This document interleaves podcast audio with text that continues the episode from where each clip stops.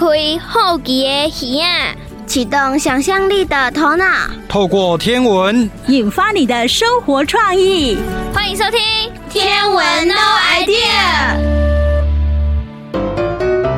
大家好，我是冰冰姐姐，我是月亮姐姐，欢迎收听《天文 No Idea》。大朋友、小朋友，还有月亮姐姐，嗯、你们最近有没有发现到，我们白天在看太阳，或是晚上在看月亮的时候，哎，好像外围多了几个圈圈。哎，月亮姐姐，这是什么呢？嗯，这个就叫日晕，还有月晕。晕是哪一个晕啊？就是晕车的晕，那个要念晕是吗？嗯，是，它算是一种大气光学的现象哦。哦，那为什么会产生日晕或是月晕呢？嗯，嗯，我想要先问米玲姐姐，你有看过彩虹吗？有啊。嗯，对，那彩虹是怎么形成？你知道吗？好像跟水汽有关系，对不对？嗯哼。一定要有阳光嘛，跟水汽。对对对，对。那其实日运跟月运也是要跟这些光线有关系。嗯、那它要透过大气里面的冰晶哦，嗯、因为彩虹是透过小水滴嘛。哦。对，那这个是透过高空的冰晶。冰晶就是六角形，对不对？嗯、对，你有看过那个雪哈？嗯、对，它有六角形。嗯、那这个算是通常有卷层云的时候比较容易形成。经过那个六角形冰晶的折射，或是反射到我们人的眼睛，哎、嗯，我们就会看到它类似像彩虹一样有七彩的颜色，在太阳或月亮的外围。哦，原来是这样子，嗯、是。所以这样子跟天后有关系吗？嗯，一般您有听说过什么月晕而风？没有听过，哦、没有听过。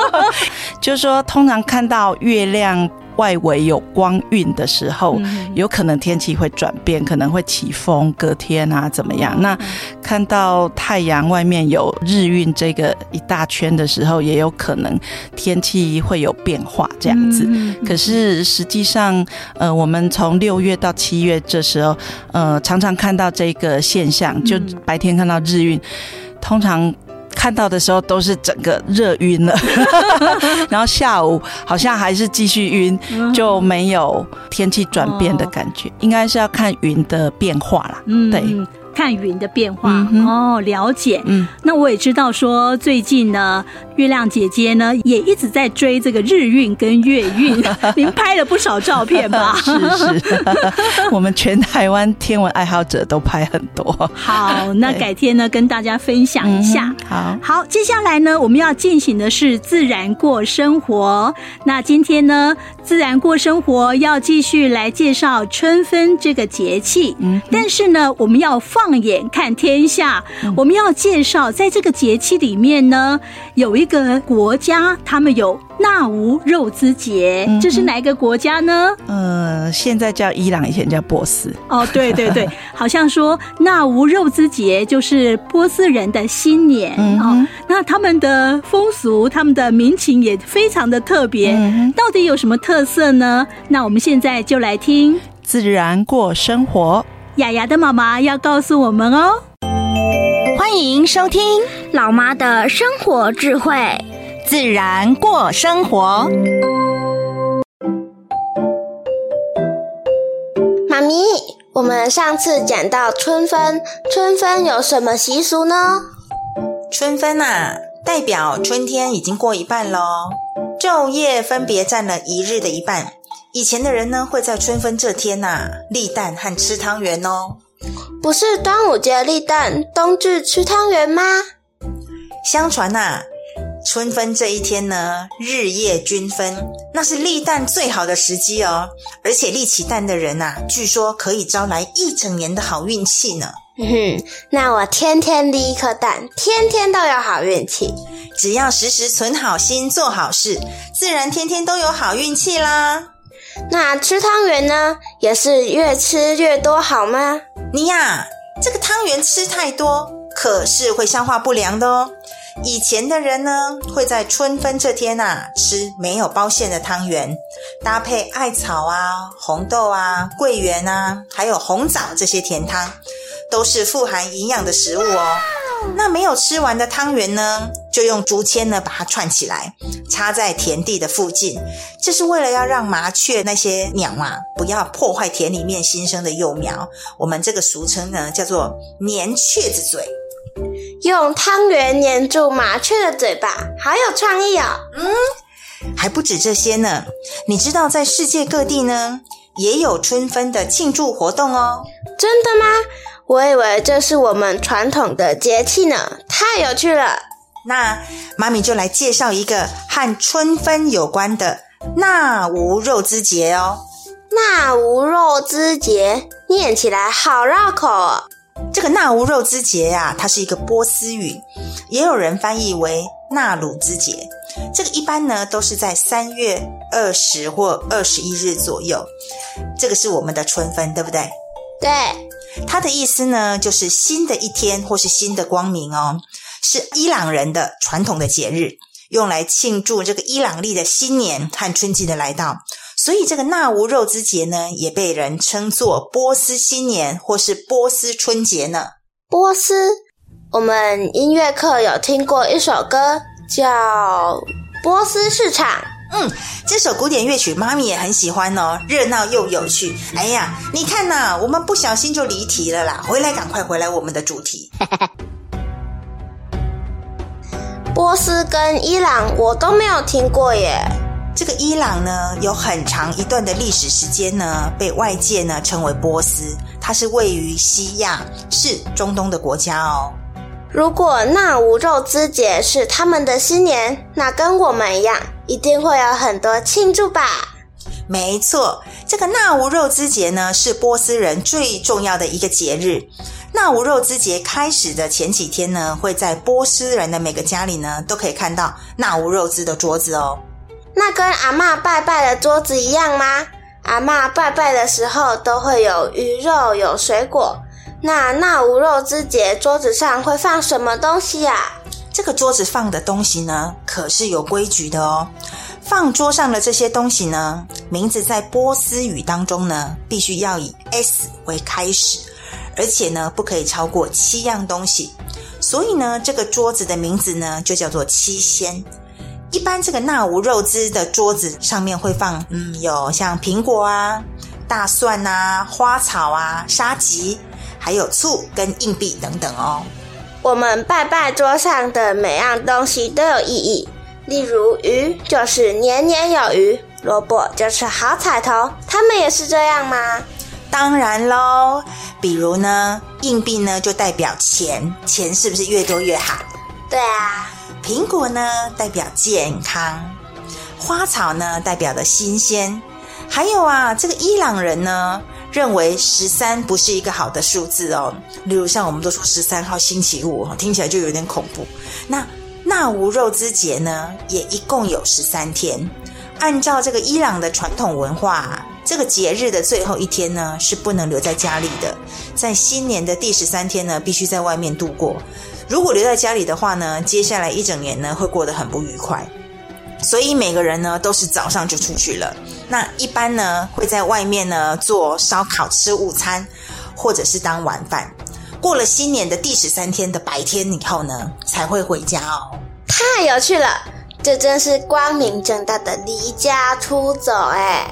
除了这些以外呢，人们也会去扫墓哦。同时，这也是他们团圆的日子，全家人呐、啊、围着铺着有各种菜肴的节日餐桌来庆祝新的一年。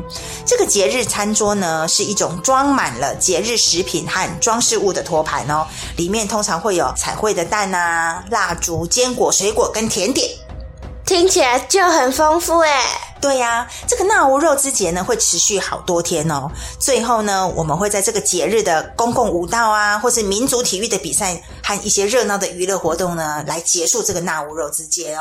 就跟我们的庙会一样啊。没错没错，这个还真的是很相像呢。不过雅雅，你知道吗？这个纳吾肉之节呢，和天空中的星座还有着密切的联系呢。这个古代的波斯人认为。母羊星是造福人类的主神。那双鱼座呢？双鱼星呢是人畜的病源哦。每到春分这一天呢，就刚刚好是双鱼座呢要降落，那个母羊星要升上来的时刻。人们选择这个时候来过这个纳吾肉孜节呢，就是希望呢赶走生病的病源，人畜都兴旺，可以呢迎来幸福跟吉祥哦。这就是纳吾肉孜节送旧迎新的含义呢。世界节日和天文的连结真的是太神奇了，我下次还想再多听一点呢。没问题呀，不过你得先去写暑假作业哦。我们明天呢再来继续介绍世界各地的春分活动。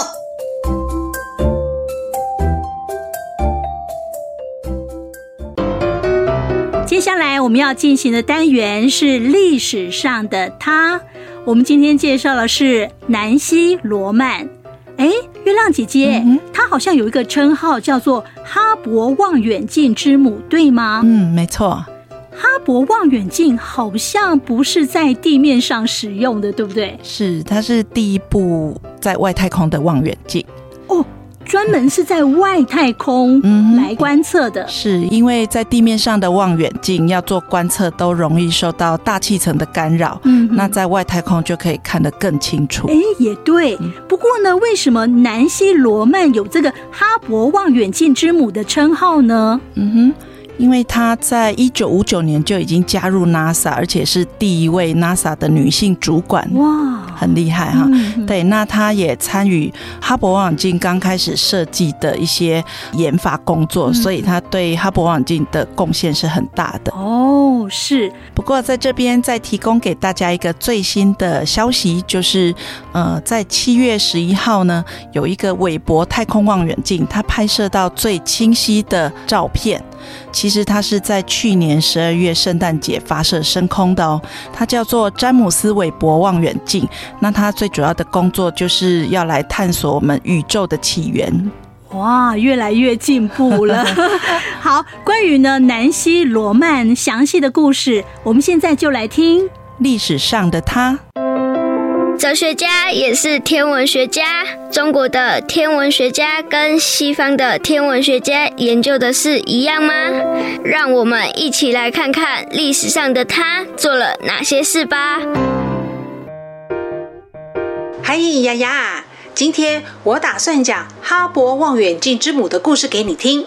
好啊，老师。嗯，他是谁啊？嗯，他叫南希·格丽斯·罗曼。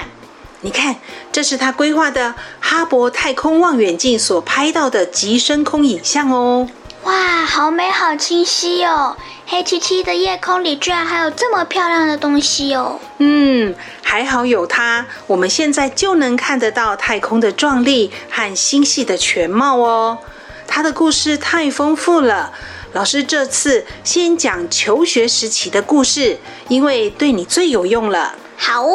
嗯，时间有限，我们开始吧。嗯，历史上的他，南希罗曼的故事开讲喽。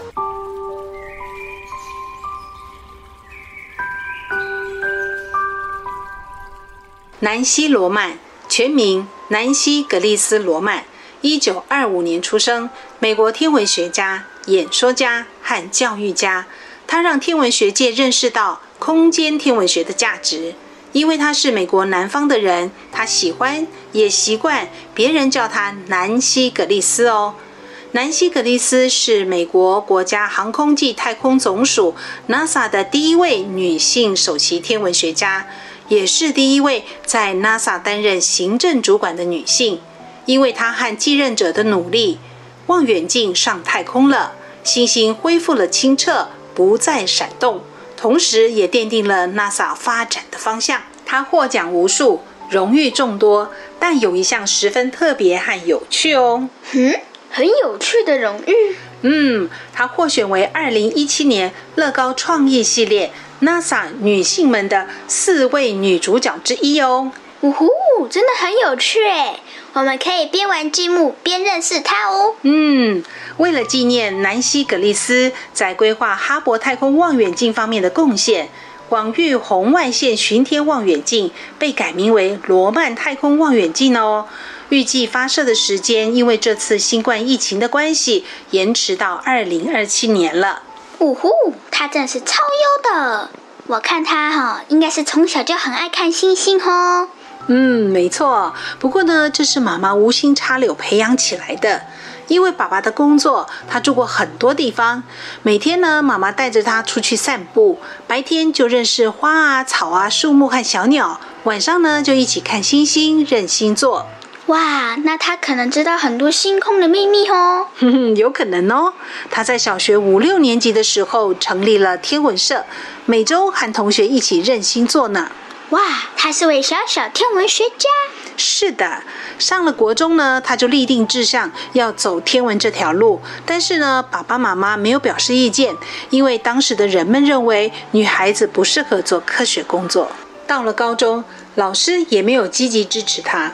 对于他想把语文课改成数学课，老师还嗤之以鼻地说：“嗯，哪有女生会不上拉丁语课改上代数课的呢？”被泼冷水耶！诶，怎么感觉好像一个人呢？像谁呢？嗯，好像是那一位哈佛大学的第一位女教授，叫西什么的。嗯，对，跟西西利亚·佩恩·加坡斯金的中学经历很像哦。南希·葛丽丝也没放弃，继续勇往直前。那后来嘞？嗯，因为还在第二次世界大战，她千挑万选的进入一所贵格教徒创办的学院，那里男女可以共学，天文系也不错。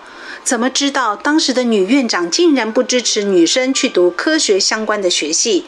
天文系的主任也用冷淡的态度想让她知难而退哦。不过呢，她都不把这些放在心上，继续专心学习天文哦。她经常研究系上两台故障的学生用望远镜，结果她发现，诶，我对仪器之类的东西很有感觉嘛。用各种方法做观察，好好玩哦。嗯，大三的时候，物理系主任曾跟他说：“你知道吗？我总是对女生说不要来念物理系，但我觉得你可能可以成功哦。”哇，终于有人肯定看好他了。是啊，据说攻读博士的过程，论文指导教授对他也不甚友善。那他的意志力真的好强哦！哼哼，这样的特质让他在一九六零年代到一九七零年代成为对哈勃太空望远镜计划最重要的 NASA 天文学家了。这些经历呀、啊，也让他非常鼓励女生多念书，而且多去挑战更高的职务。你猜，南希·格丽斯比较喜欢别人称她为哈勃之母，还是哈勃望远镜之母呢？嗯，应该都可以吧。嗯。他曾说：“哈勃之母会让他觉得不自在哦。”哦吼，所以我们要称她为哈勃望远镜之母喽。是的，哎，雅雅，在你求学的路上啊，我希望你能把她当做榜样哦。好，嗯，好。那么今天历史上的他，南希·罗曼的求学故事，在这边就结束了。好，谢谢老师。不客气。大家好，我是冰冰姐姐，我是月亮姐姐，欢迎继续收听《天文 No idea》。月亮姐姐，嗯，请问一下，蚕 A 是什么呢？是蜻蜓吧？哦，赞！哎，想不到你台语也不错。哎，这个好像蚕 A 很久没有听到了，对不对？嗯，是。以前呢，小时候。比较常听到人家说蜻蜓是蚕 A，嗯，而且呢，我们在这个生活环境里面也常常看到蚕 A 的身影，嗯，对不对？尤其在快要下雨的时候。对对对对，你讲到这个呢，我们今天呐，你敢有听过要介绍的台湾谚语就是蚕 A 哪个堆？地雷请脏水，这样听得懂吗？呃，大概懂他的意思，好像跟下雨有关系嘛，哈、嗯。对，地雷哈雷就是超雷啊嘛，嗯、然后呢，浅脏水，哎，这个脏水好像就是以前早期呢雨衣啊，嗯，哦，我们台湾人的雨衣哦。对，好，那蚕 A 哪个堆？就是说很多蚕 A 飞来的时候，嗯嗯、成群结队，对，那这样子。我们就准备地雷浅脏水，要下雨了哈，是是不是这样子呢？嗯、那我们现在就来听，你刚有听过？馒头的爸爸会解释给我们听哦。古早人的智慧是虾米？智慧就藏伫咧俗语，俗语真济大道理，咱得豆豆啊听落去呀，听落去。你敢有听过？老爸，最近我们闽南语课有教了一些昆虫的念法，嘿嘿，换我来考考你的台语喽。哎呀，不然我们来 battle 一下，轮流出题目好了。来来来，让你先出题。先来个简单的，蟑螂、嘎抓、蚱蜢、草莓啊，蟋蟀呢？豆糕。看来我得考考你难一点的。嗯，蜻蜓。哎，刚好我会哦。蜻蜓叫做蝉哎。换我来考考你，跟蜻蜓很像的昆虫豆娘的台语。这。我还真的不知道呢，不然你来教我好了。豆娘，亲啊！因为老师有解释过，豆娘停止飞行时翅膀是夹起来的，看起来很像古代时候的青啊。而豆娘的翅膀就像秤子上的绳子。哎呦，今天换老爸多学一样了呢。不过吼，说到蜻蜓，我就想到小时候我的偶像所唱的歌。老爸，你那个年代的偶像是谁呀？小虎队啊，超帅的三个大男生，他们唱的《红蜻蜓》，你有听过吗？怎么可能听过啊，老爸，你哼个两句来听听呗。那我要来伤害一下你的耳朵喽。飞呀飞呀，看那红色蜻蜓飞在蓝色天空，游戏在风中，不断追逐它的梦。天空是永恒的家，大地就是它的王国，飞翔是生活。Oh！魔音传脑啊！喂，无礼貌，是你要唱的耶。顺便问你，你知道蜻蜓是咸蛋超人吗？咸蛋超人？蜻蜓会利用变声器把自己的身体变得很大吗？你想太多。我把蜻蜓比喻成咸蛋超人，是因为他们脸上那双看起来像咸蛋超人的大复眼。它的复眼呢，是许多可以感受光线的小眼睛所组合而成的。由于它的复眼面积大，也让它们的视界比其他的昆虫来得更宽广。有些蜻蜓的视角甚至可达三百六十度呢。另外哦，蜻蜓。它也是飞行高手呢。蜻蜓是飞行高手？怎么可能？这么小的一只蜻蜓，当做它是 F 十六战斗机吗？你可别小看蜻蜓，体态很轻盈哦。聪明的它们会判断空中气流的流动方向，搭乘气流顺风车来帮助自己乘风翱翔。以驳翅蜻蜓为例，就是借助顺风的风力来让自己跨海飞翔。一路能从东南亚飞到台湾、日本等国家，飞行的功力跟蝴蝶也几乎不相上下呢。对了，再问你哦，你有仔细观察过蜻蜓在下雨前的飞行有什么特别的吗？印象中，下雨前蜻蜓好像飞得蛮低的耶。那你知道为什么下雨前蜻蜓会飞得比较低呢？下雨前，我都觉得湿气变重许多，会不会是因为空气中的湿度变高了？蜻蜓在下雨前飞翔时，翅膀和身体都沾到潮湿的水汽，也就很难像平常一样高高低低的飞，而只能做低空翱翔呢？其实不太正确。昆虫在阴天时要降低飞行高度，是有其他原因的。因为昆虫呢，在潮湿的空气中一样可以飞得很高，可是为了防止雨点、冰雹和雷电伤害到自己，会本能的在下雨前降低了飞行高度。那些一遇到湿度大的空气就飞不动的昆虫，就算曾经在历史上出现过，现在也早已被自然淘汰掉了。事实上呢，地球上真正的飞行大师是各种会飞的昆虫，而不是人类。人类啊，根本没有资格去怀疑昆虫在潮湿的空气中的飞行能力。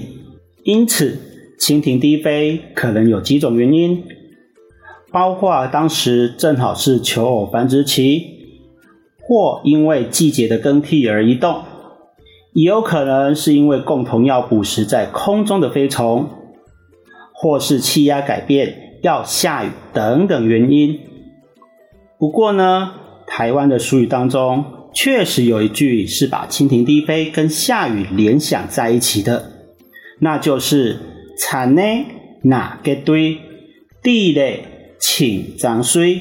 田内那结堆就是蜻蜓成群结队的出现。地嘞请张水是指什么意思啊？地嘞请张水，其中的嘞就是斗笠，张水就是蓑衣。斗笠，蓑衣，斗笠，蓑衣。就是古人在雨衣还没发明之前的防雨工具啦。啊，我想起来了，电视上或是电影里面有出现过，都是用植物做出来的，对吧？嗯，没错。在古时候，乡下农夫耕种，船夫行船拉纤，码头工人搬货，渔夫江边垂钓，只要这些劳动者要在雨天工作。都要穿上蓑衣，戴上斗笠，来避免全身淋得湿透透。后来因为塑胶的发明，防水雨衣的出现，才让斗笠蓑衣慢慢的功成身退。老爸，那你知道斗笠和蓑衣是怎么制造的吗？这个倒是问倒我了，我用手机问一下 Google 大神好了。嗯，斗笠。蓑衣，OK，我查到了，资料上面写着，斗笠是由竹篾片和粽叶制作而成的。篾匠师傅先用薄薄的竹篾片织成两个大小一样的斗笠模子，中间铺上粽叶，然后将两层斗笠模子合在一起，再用篾片将它们串联着。最后用一根绳子穿起就可以戴了。斗笠的形状看起来就像一个稍微压扁的圆锥，台语叫做雷啊，鬼雷啊，也可以是超雷啊。那蓑衣呢？Google 大神怎么说啊？我看看哦。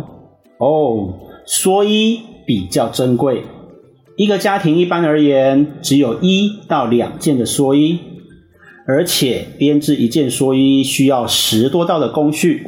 首先呢，要把原料的棕榈片从树上取下，洗干净，去除其中的杂质碎物，然后再做防腐的处理。接着将它们晒干，之后还要用手搓揉棕榈的纤维，搓制成缝合线。哎，老爸，手机借我看一下。哇，编织蓑衣更是大工程了。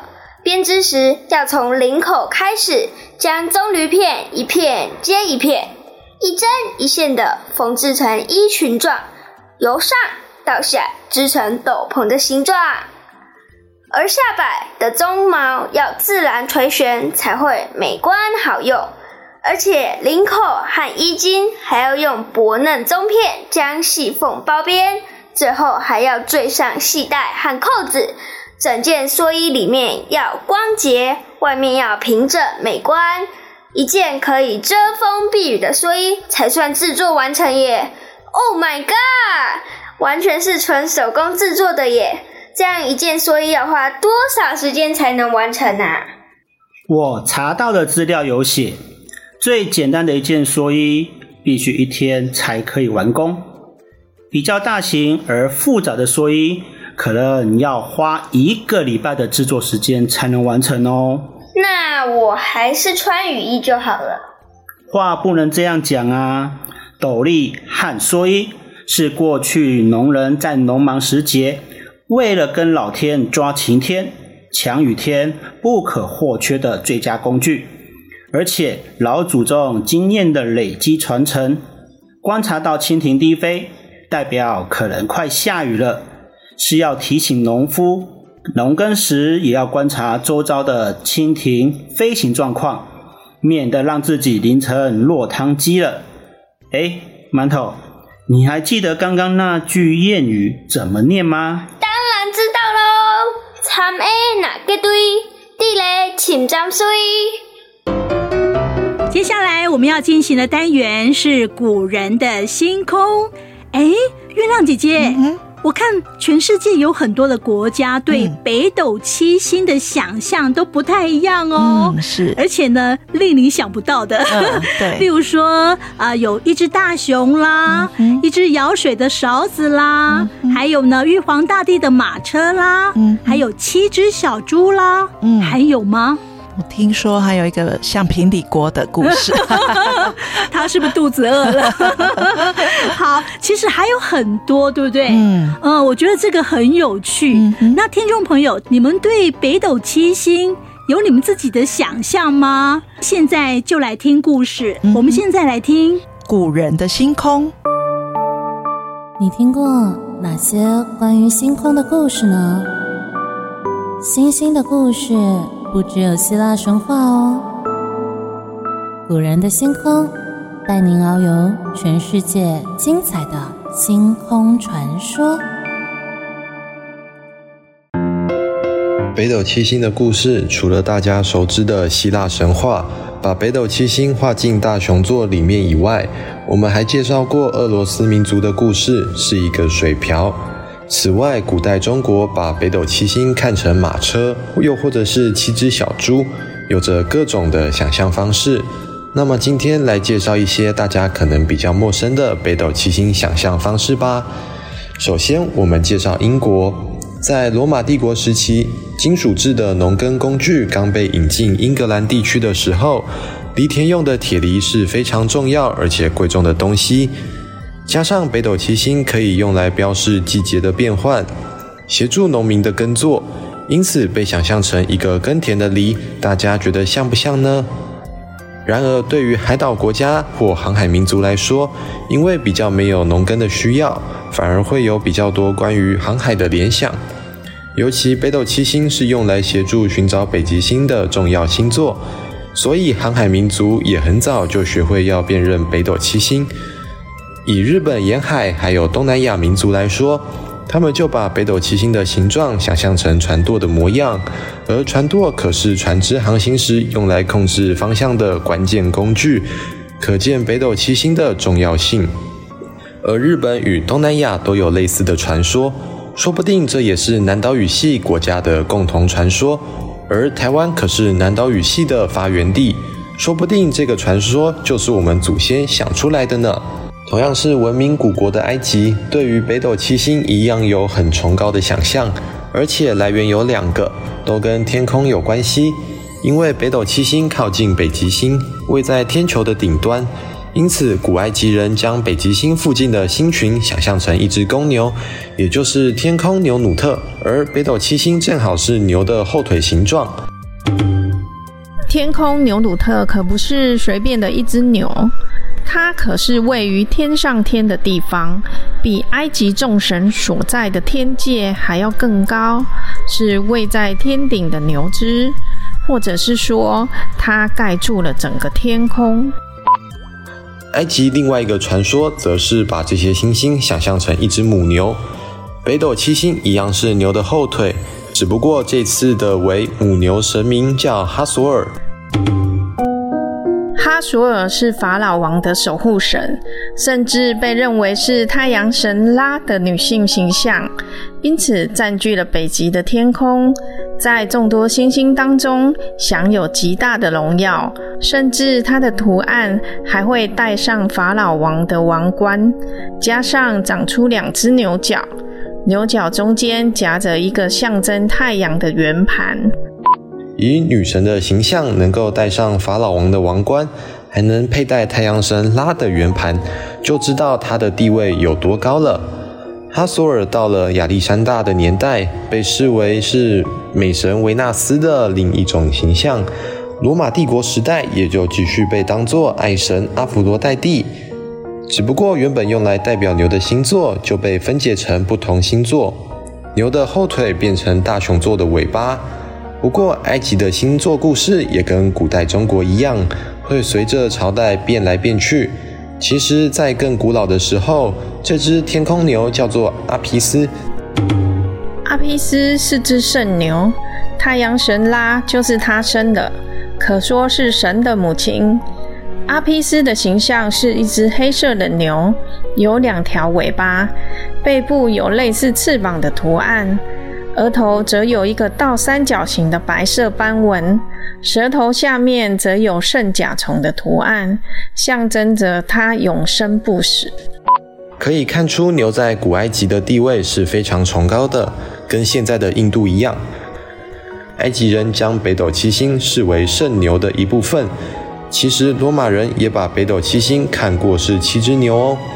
同样在欧洲，东欧地区的民族在古代对北斗七星的想象跟古中国一样。都是把它想象成马车。法国人把北斗七星想象成平底锅，真不愧是以美食闻名的国家，直接把这个容器的形状想象成明确的烹饪工具。此外，还有各种不同的想象，例如北美洲原本势力最大、人口最多的原住民苏族，就把北斗七星想象成一只臭鼬。不要觉得这是不起眼的动物，因为臭鼬的皮毛很贵重，而且又很难捕获，加上常常能以小博大，连最恐怖的大灰熊都不敢随便招惹臭鼬，所以在印第安人的心目中有很高的地位哦。也有不少人会把七星拆开来看待，例如印度神话就有把七颗星星当成七只猪。这种说法后来还有传到中国、日本，但印度也有把七颗星星当成七位智者来看。这七位智者也是仙人，全部的仙人总共有十位，是梵天的十个儿子，是印度主神因陀罗的祭司，在不同的时期。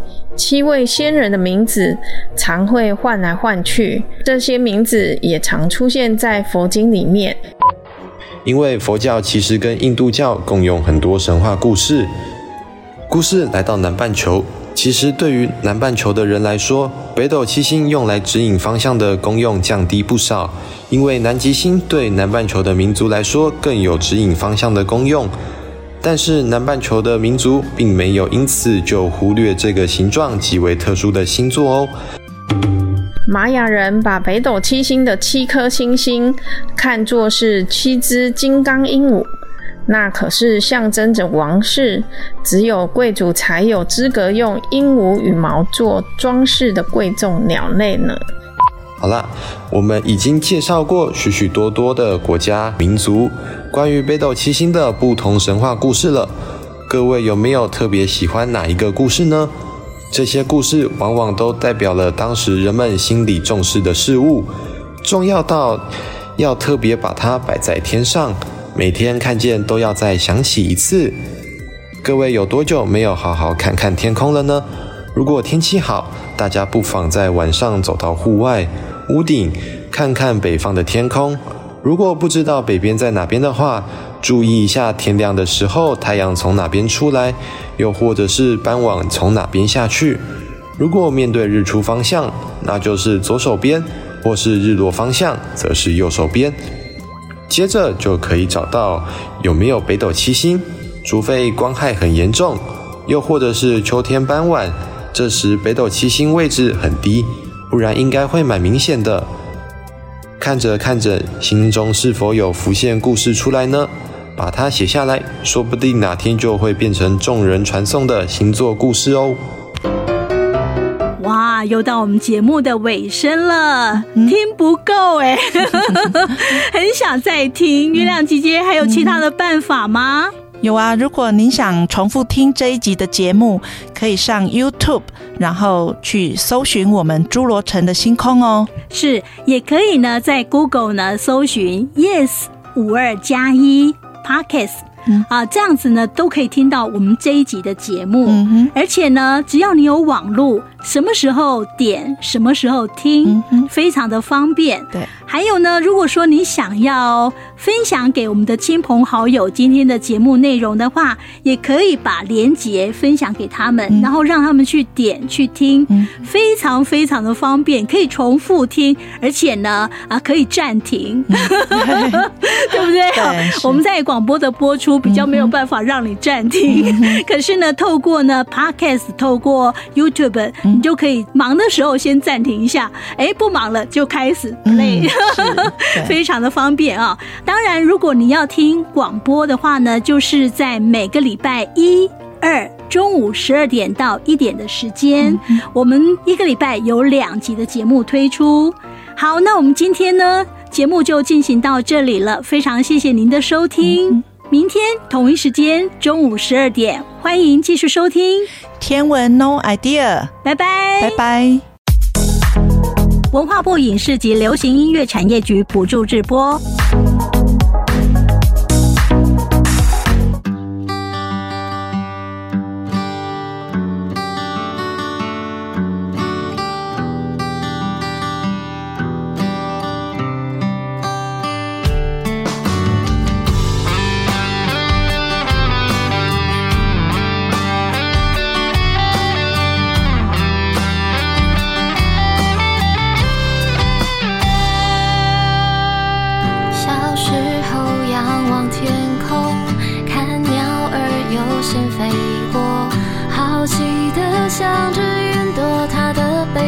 会藏些什么？